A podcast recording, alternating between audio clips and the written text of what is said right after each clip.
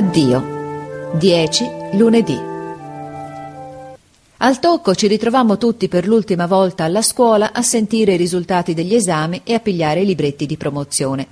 La strada era affollata di parenti che avevano invaso anche il camerone e molti erano entrati nelle classi, pigiandosi fino accanto al tavolino del maestro. Nella nostra riempivano tutto lo spazio fra il muro e i primi banchi. C'era il padre di Garrone, la madre di De Rossi, il fabbro Precossi, Coretti, la signora Nelli, l'erbaiola, il padre del muratorino, il padre di Stardi, molti altri che non avevo mai visti. E si sentiva da tutte le parti un bisbiglio, un brulichio che pareva d'essere in una piazza. Entrò il maestro, si fece un grande silenzio. Aveva in mano l'elenco e cominciò a leggere subito. Abatucci, promosso, 60 settantesimi. Archini, promosso, 55 settantesimi. Il muratorino promosso, Crossi promosso, poi lesse forte. De Rossi Ernesto, promosso, 70 settantesimi e il primo premio. Tutti i parenti che erano lì, che lo conoscevano tutti, dissero Bravo, bravo De Rossi! Ed egli diede una scrollata ai suoi riccioli biondi, col suo sorriso disinvolto e bello, guardando sua madre, che gli fece un saluto con la mano. Garoffi, Garrone, il calabrese, promossi.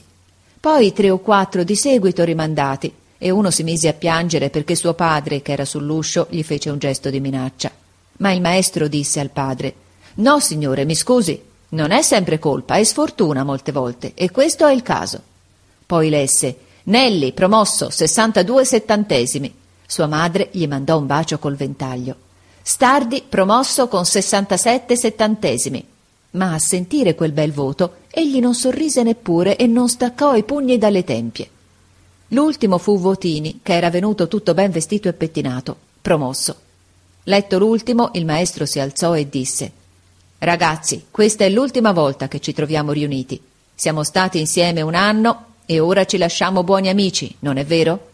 Mi rincresce di separarmi da voi, cari figliuoli. Si interruppe, poi ripigliò. Se qualche volta m'è scappata la pazienza, se qualche volta senza volerlo sono stato ingiusto, troppo severo, scusatemi. No, no, dissero i parenti e molti scolari. No, signor maestro, mai.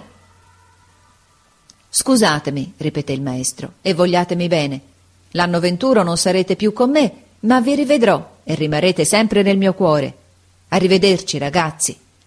Detto questo venne avanti in mezzo a noi e tutti gli tesero le mani, rizzandosi sui banchi. Lo presero per le braccia e per le falde del vestito. Molti lo baciarono, cinquanta voci insieme dissero Arrivederlo, maestro. Grazie, signor maestro. Stia bene. Si ricordi di noi. Quando uscì pareva oppresso dalla commozione. Uscimmo tutti alla rinfusa. Da tutte le altre classi uscivan pure.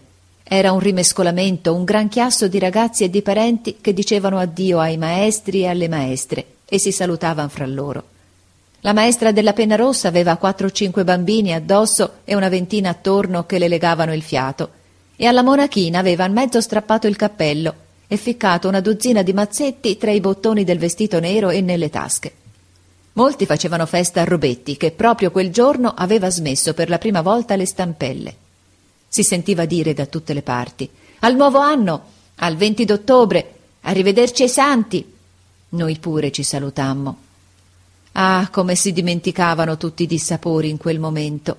Votini, che era sempre stato così geloso di De Rossi, fu il primo a gettarglisi incontro con le braccia aperte. Io salutai il muratorino e lo baciai proprio nel momento che mi faceva il suo ultimo muso di lepre, caro ragazzo. Salutai Precossi, salutai Garoffi, che mi annunziò la vincita alla sua ultima lotteria e mi diede un piccolo calcafogli di maiolica rotto da un canto. Dissi addio a tutti gli altri.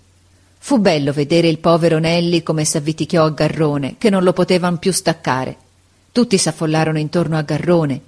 E addio, Garrone. Addio, arrivederci, e lì a toccarlo, a stringerlo, a fargli festa, a quel bravo, santo ragazzo.